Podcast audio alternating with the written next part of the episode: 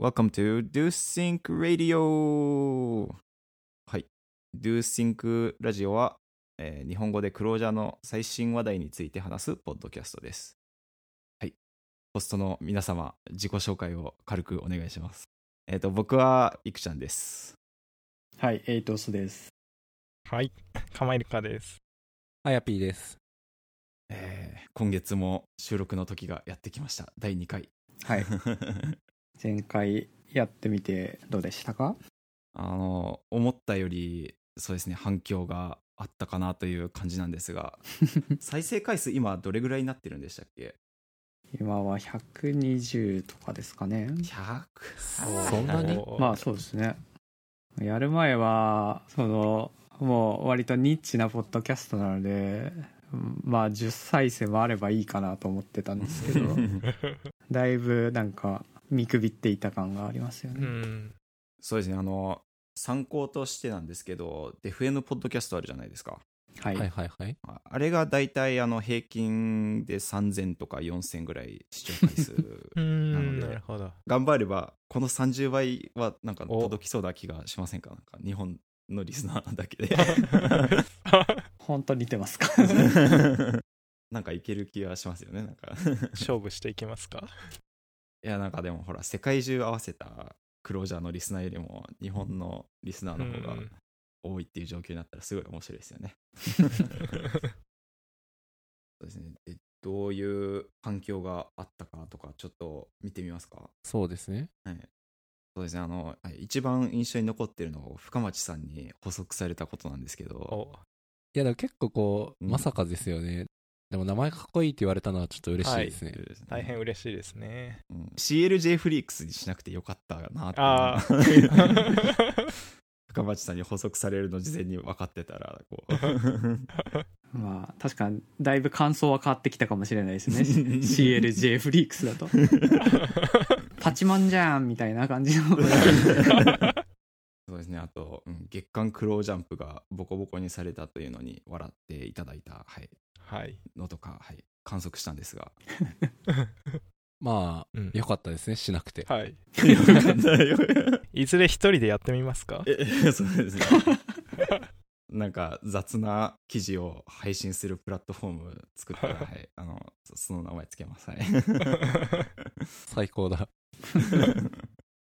まああとはねその音質とか音量の改善要望とかっていうのが、まあちょっと音量が小さいとかっていう話も、はい。まあコメントとしていただいているのででまあ今回からはまあメンバー全員がクオリティの高いマイクを使用するという方向でまず第一弾として改善をできたので、まあ、これでその結果としてどれぐらいクオリティが上がるのかは分かんないですけど、まあ、今後も継続的に改善していきたいかなっていう感じはありますね。頑張っていきます。はいものすごいなんかこう、お金の投入の仕方をしましたよね。いやいやいや大事ですよ。まだ、うん、まだ入り口なので、あ、沼に入っていく感じですか？ケーブルとか電力会社とかこだわりそういう始めたら。そういう そういうオーディオマニア的な感じになってくる そうそうそうそう。まあ、それで言うとなんか、エイトスさんが一番こう、沼にはまっていきそうな匂いがしてますけど、今。うんまあ、意外と編集とか楽しい感はありますよねなんかねおお。楽しいという感想が出てくるのは、はい、はい意外でした。あそうですかありがたいことです。はい。はいでそうですね、あの、はい、ロゴとかはい。カバーアートの話がありましたね。はい。うん。誰が作ったのでしょうという 問い合わせがあって、まあ、まあ、あの、早い話、僕の弟に、あの、はい、頼んだんですけど、はい。そうですね、あの、うん、ご飯をおごるから、あの、ラムダとリスプエイリアンと、カッコっぽいのを、ま、混ぜてお願いしますっていう注文をして出てきたのが、ああの画像です。ちなみにもうそのご飯はご馳走したんですか、あ、そうですね、はい、もうご馳走はしてあります。うん。あの、弟とそのガールフレンドが僕のところに遊びに来て、えっ、と、3人で中華料理食べに行ったら6000円ぐらいだって思ったより安かった。え、わざわざアメリカで中華料理なの？そう、うん、中国料理、うんうんへえそうそう。はい。美味しい中国料理を食べました。あのロゴのこのぐるぐるってなってるのがそのカッコがモチーフになっているっていうやつなんですね。そうですねはい。ああー。僕はてっきりあの、ね。なんかブラックホールの向こう側から覗き込むディスあそういう。プエイリアンなのかと思ってました。ああその解釈も僕は好き レコード版にしか。はい。ですよね、ですよね。レコードにしか見えなかったですうね、ん。なるほど。あはいおしゃれだなそ それより帽子が気になりましたねあそうですね。帽子はあの、まあ、アメリカっぽくカウボーイハットを最後にトッピングしたみたいです、はい。はい。元の案では顔がありましたよね。顔ありましたね。はい。顔はい消え消えました。まあなんかエピソードごとにマイナーチェンジしてなんか送ってもらってもた面白いかもしれないですね。えっとそうですね。事前の打ち合わせでは皆様のクロージャーとの馴れ初めを話していくっていうことになっています。はい、はい、では伊藤さんいきますか。ああ。はい。えっ、とまあクロージャーっていうかリスプクロージャー。との馴れ初めですね。えっ、と僕がクロージャーしたのはそうですね。まあ大学のプログラミングの講義でなんか再起についてやっていた時になんか講師の先生がその再起といえばリスプっていう言語が有名だっていう話をしていて。でまあその時はなんかリスプっていう言語を知ってる人いるかっていう話で挙手してたんですけどなんか僕の覚えではほとんど誰も知らなかったぐらいな感じで、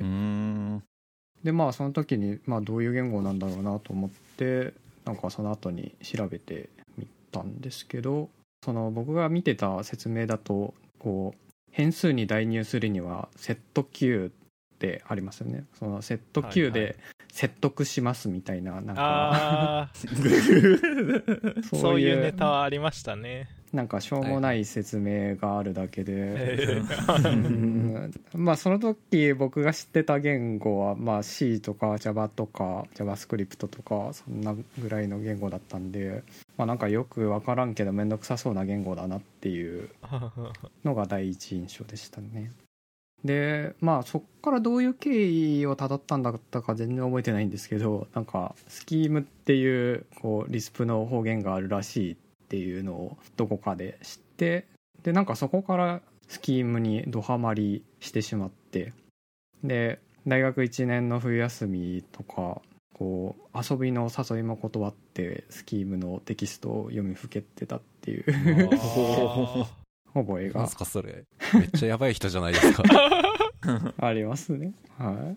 何がそんなにこうぐわっと掴んだんですか伊藤さんは？えーどうですかね。僕なんだろうな。まあその読んでたテキストっていうのがなんかコンクリートアブストラクションっていう、まあ、うん雰囲気的には SICP 的なその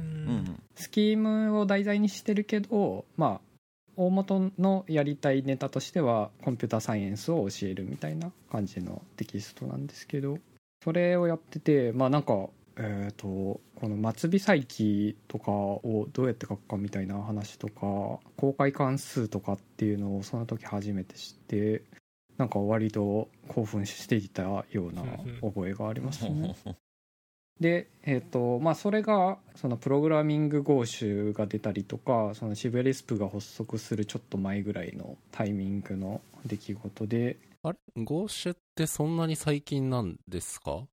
まあ、最近っていうほどもう最近ではないんですけど。プログラミング合集は2008年とかそんぐらいだと思いますね。へええその本が出るよりも前にゴーシュ自体は登場してあもちろんもちろん。そうですね、うん。そうそうああ、そういうことか。そうですね。なんで僕が触ってたスキームもほとんど合集の時期が長かったかなと思うんで。はい。でまあクロージャーとの出会いはまあそこからさらに数年ぐらい経った後になるんですけどなんか記録に残ってる範囲だとその合種の開発者の河合史郎さんがこう2009年の渋谷リスプのテクニカルトークの発表の中でこうクロージャーについて言及してたのを聞いたっていうのがまあクロージャーについて知った初のタイミングかなと思います、えー。ネット経由ではないのがすごいうんなって思いました。ああまあでも僕はそのテクニカルトークを現地に行って聞いてたわけではないので、ああなるほど。うん、まあ動画を見て知ったぐらいな感じですかね。う、ん。はいでまあそこから、えっと、クロージャーって言語を知ってでまあその年の7月ぐらいにプログラミングクロージャーの現状を買ったっていうツイートがあるのでまあもう10年ぐらいクロージャーをやっているのかなと。あすっげえ。自分。10年。はい。僕の慣れ初めはそんなところですかね。はい。はい、えっ、と、はい、順番的に次は僕ですね。そうですね、はい。うん、僕は、えっ、と、ネイトスさんほどは長くないんですが、しまあ、新卒で、うん、そうだな、大学の時に、えっ、と、研究で使ってたのがマトラボっていううん言語で、まマトラボをごご存知ですか？はい。名前だけは。はい。名前だけは、はい。で、そうですね、どうもそうですね、あの、書けば書くほど、なんか、とっちらかっていくんですよね、なんか、プログラムが。はあ。それでなんか、これはなんかその僕のせいなのか、マトラボのせいなのかみたいな、えっと、まあ、疑問があって、とりあえず、その、まあ、ソフトウェア書く仕事に就こうってなぜか思って、で、えっ、と、まあ、新卒でなんか SIR に就職して、で、プログラム書けると思ったら、えっ、と、オフショアの人たちが書き込む Excel ファイルと、えっ、と、日本にいる人たちが書き込む Excel ファイルの、こうなんか、うんロックをする係に、おロックをして翻訳をメンテナンスする係になって、わ、エクセル職人ってそんな仕事もあるんですね。そうですね。ロックをする、ロックを取るみたいな。そうそうそう。このこの時間、インドの人たち書いちゃダメみたいなあの仕事がありました。はい。そうですね。で、あそう、あの、そう、日ごとのディフを分かりやすく、あの、色を塗ったりとかして。すごいうん人間のやる仕事じゃないですね、うん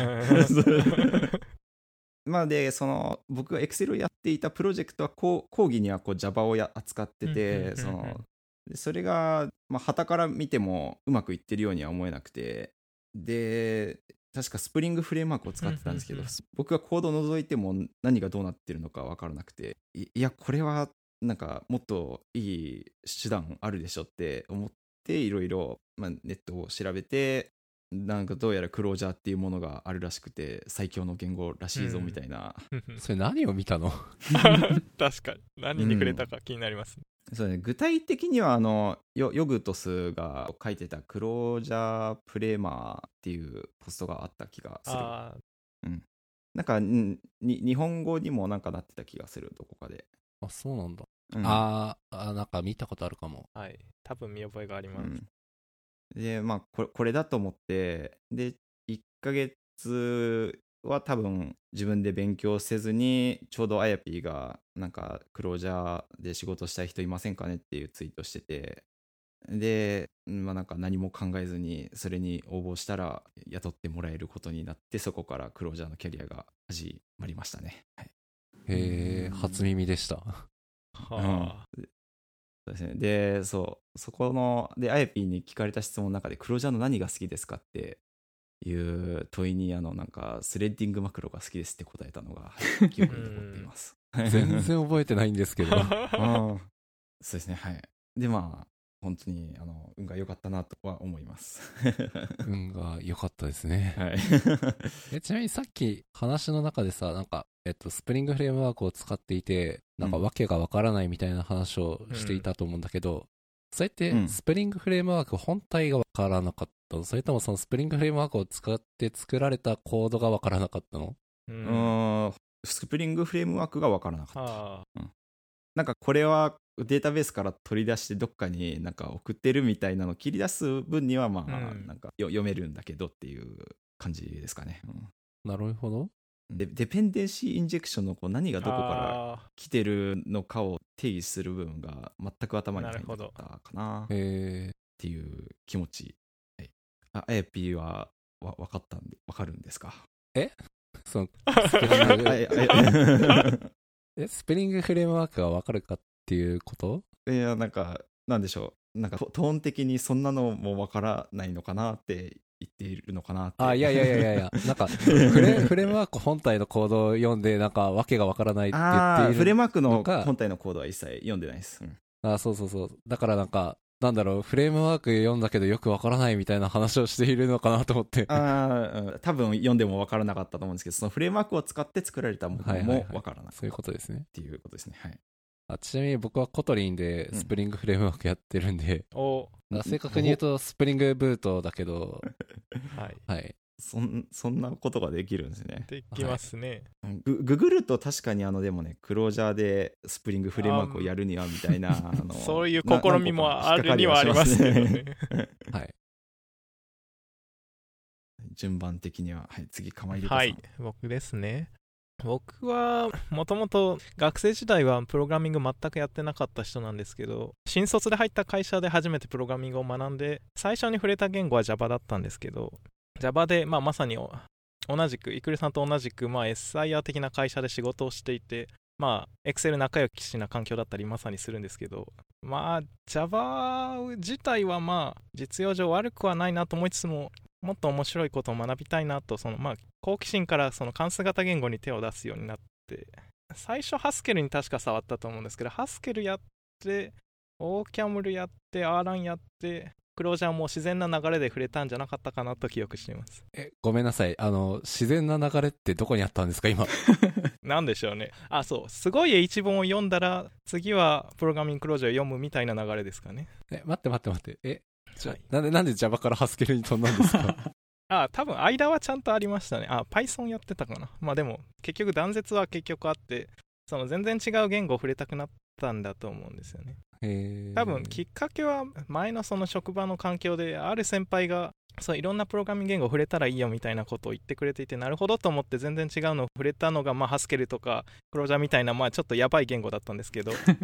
はいやばいですね。やばいはいまあそれ以降、まあ、クロージャーリスプ、まあ、リスプって意味でももちろん好きですけど、まあ、長らくその関数型言語って部分に惹かれてますね。うんなので、まあ、今でもハスケルやりますし、最近だとアーラン・エリクサー、改めて気になるなとかいう感じですね。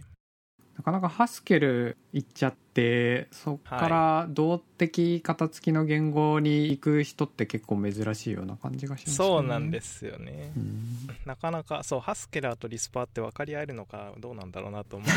う。む難しいところはあるんですけど、まあ、僕は未だに両方好きですね。うんで初期はそういう入門書を読んでやってたんですけどその後、まあ、なかなか仕事で使う機会なかったんですけど確かそうサイボーズスタートアップさんで勉強会が行われた時にあやぴーさんに初めてお会いした記憶がありますはい、そうですね。ははいい、そうですね。懇親会で餃子食べてましたね確か、餃子食べましたね。はい、そういう場で懐かしい。はいあれですよあれあれは、その、はい当時は、えっ、と、サイボーズスタートアップスのオフィスではなかったんでしたっけ？その開催されたいや、あれ場所って。田町ですよねあ、そうです、そうです。あの以、前のオフィスですねはいそうです、そうです。ああの、その時に、えっ、と、なんだっけ、なんか、クロージャー座談会だかなんだかってはい僕が銘打っはてやった気がします。はいエイトさんを釣ろうと思ったらエイトさんが来なかったっていう勉強会ですね。うん、僕は座談会はことごとく都合が悪くて行けなかったっていう覚えがありますねはい。確かに2回開催されてましたよね2回、そのぐらいですかね。はいそこでいろいろお話しした記憶がありますそうですね。そして未だにこう、カマイルカさんと働くという夢が果たせぬままですね。はい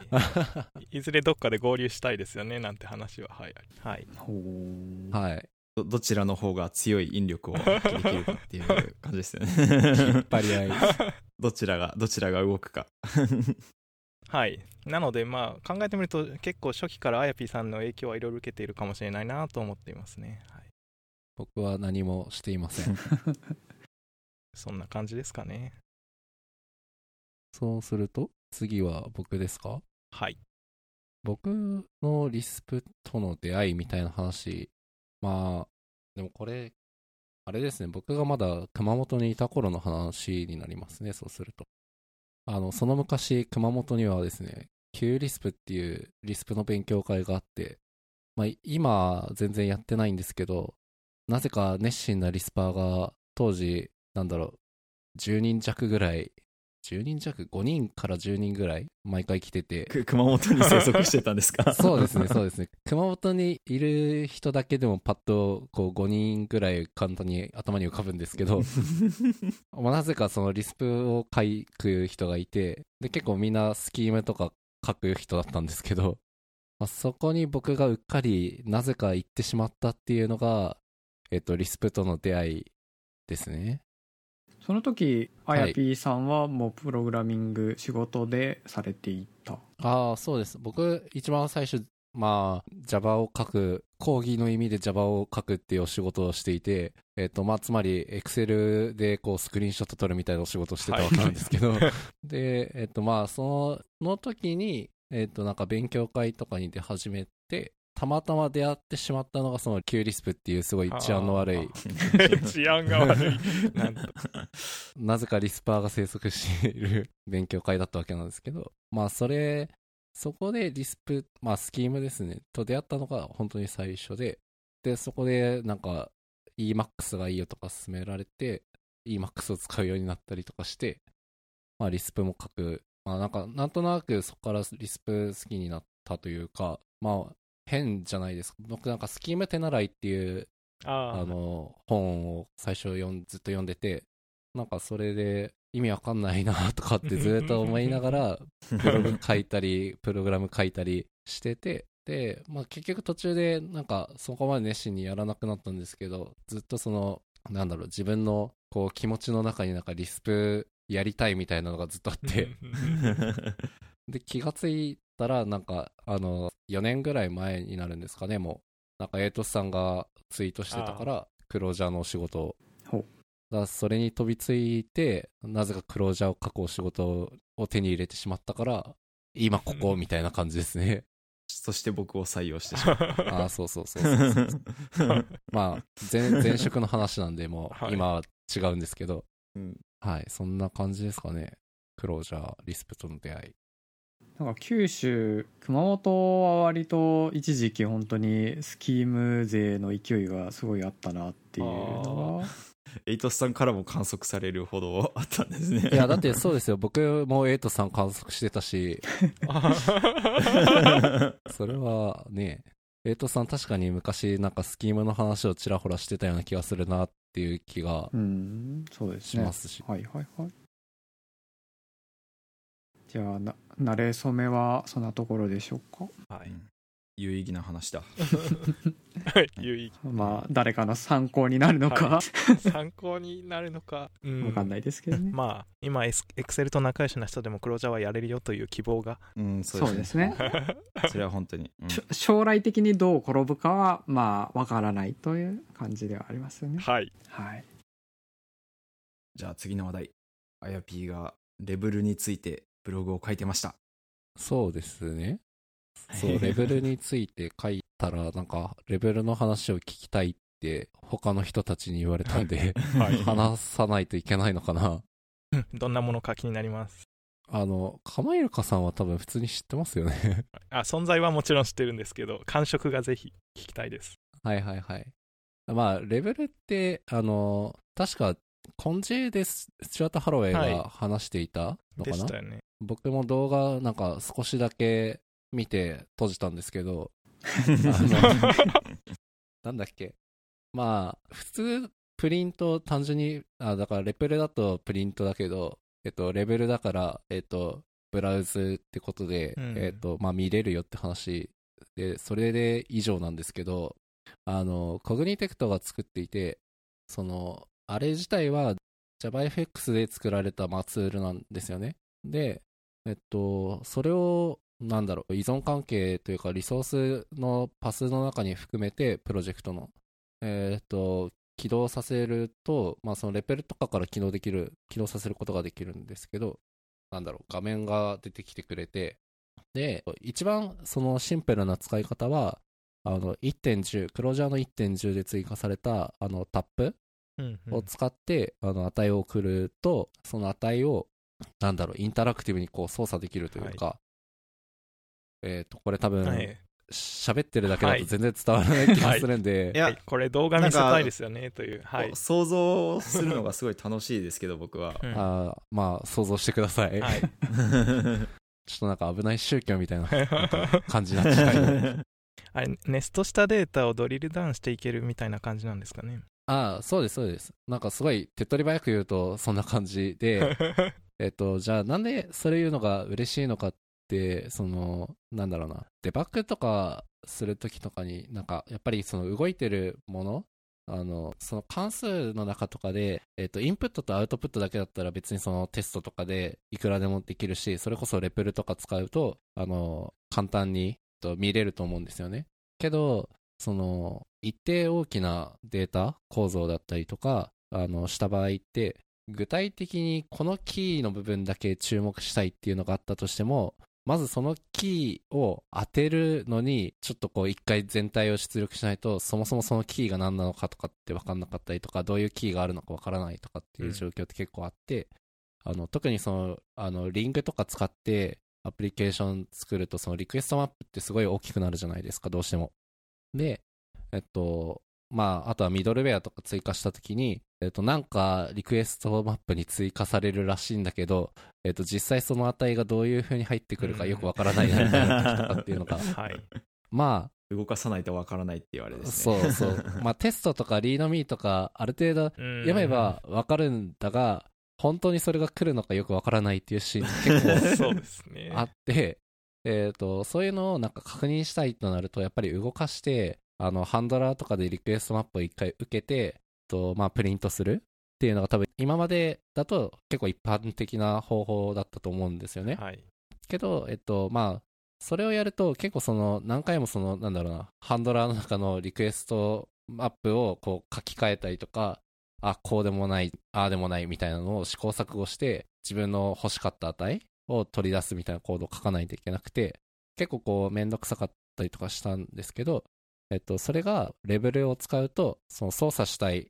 まあ、ブラウザしたい、なんか値をタップするだけで、あの、その後そのレベル上で、インタラクティブに操作して、こう、値が具体的にどうなっているかっていうのを確認できるから、まあ、便利かなとはい。いうところですね。はい。その中身の話で言うと、その NAV とデータファイっていうプロトコルメソッドがあるから、えっ、と、それがこう一般的に何でもブラウズできるようになってるみたいなのってあるかなって思うんですけど、はい。で、あの、スチュアート・ハロウェイがカンファレンスで発表してた時の話だと、その、その Datomic っていう製品を Cognitect が作ってて、えっ、と、で、もともとそのオンプレミスバージョンしかなかったんですけれども、そのオンプレミスバージョンだと使える、その、なんか REBL みたいな、こう、 Datomic の中身が覗けるツールを提供してて、で、 Datomic の、が AWS で動く Datomic Cloud ってはいうのが出てきたときに、 Datomic の中身を覗けるツールが、 Datomic の割と多分内部実装に依存している作りになってしまったので、そのままクラウドに対応させるのめっちゃ辛いみたいなところから、えっ、と、ちょっと待って、なんか本当にやりたいのはなんだっていうことをなんかリッチ・ヒッキーとスチュアート・ハロウェイが一生懸命2人で考えた結果、えっ、と、クロージャーのコアに NAV とデータファイっていうプロトコルがあればこういうツールが使えるっていうひらめきがあったみたいですね。すごい。あの、スチュアート・ハロウェイの動画が要約された感じがある。そうそうそうそう僕まだ聞いてないんだけど。はい。動画を要約するマン。実際なんかなんだっけ、ネームスペースとかって本当はそのブラウズする、できるようなものではないんだけど、あれも datafy のそのプロトコルを実装してるから、あの操作できるようになっていて、あのパブリックな値、そのネームスペースにおけるやつとかが、えっと結構見れるようになってるんですよ。うん。ああ、なるほど、なるほど。ネームスペースもなので、ポチポチできる。ブラウズできる。はいそういえば、なんか、 clojure.java.jdbc にも、その NAV とデータファイの対応が入ってたので、クロージャー JavaJDBC のものも、ポチポチナビゲートできるようになったみたいな話をどこかで見た気がする。JavaJDBC じゃなくて多分 NextJDBC の方ですね NEXT の方ですね。ネクストの方か。うん多分、今後このプロトコル使ったものは広がってきそうな感じがしますよね。ああ、そう、そういえばその、ビムアイスでしたっけ？ビームアイス。あれもそれを実装してて、はビムの上でレベル相当の動きができるとかなんとかって言って、すげえ。はい、ああれはかっこいいなと見て思いましたね。ちょっと誰か EMAX 実装を作るしか。確かに。負けてられないと。うん。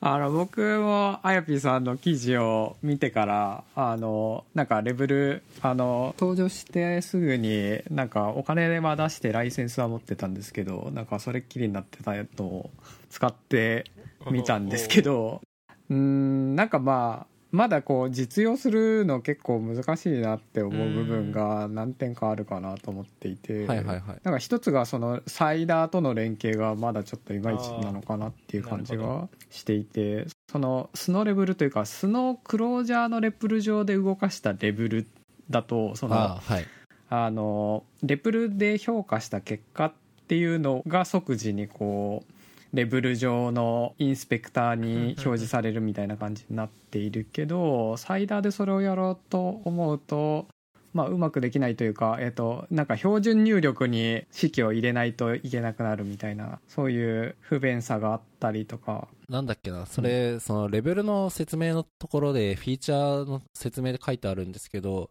あの、素のクロージャーのレベル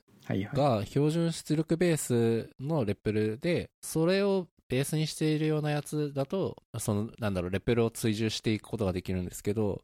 あの、ネットワークレベル、まあ、いわゆるそのサイダーとかで使われているような N レベルだと、それができないうんらしいって書いてあって、まあそういうことですね。N レプルに対応してないっていうのがまあ一番大きいとは思います。はい。うん、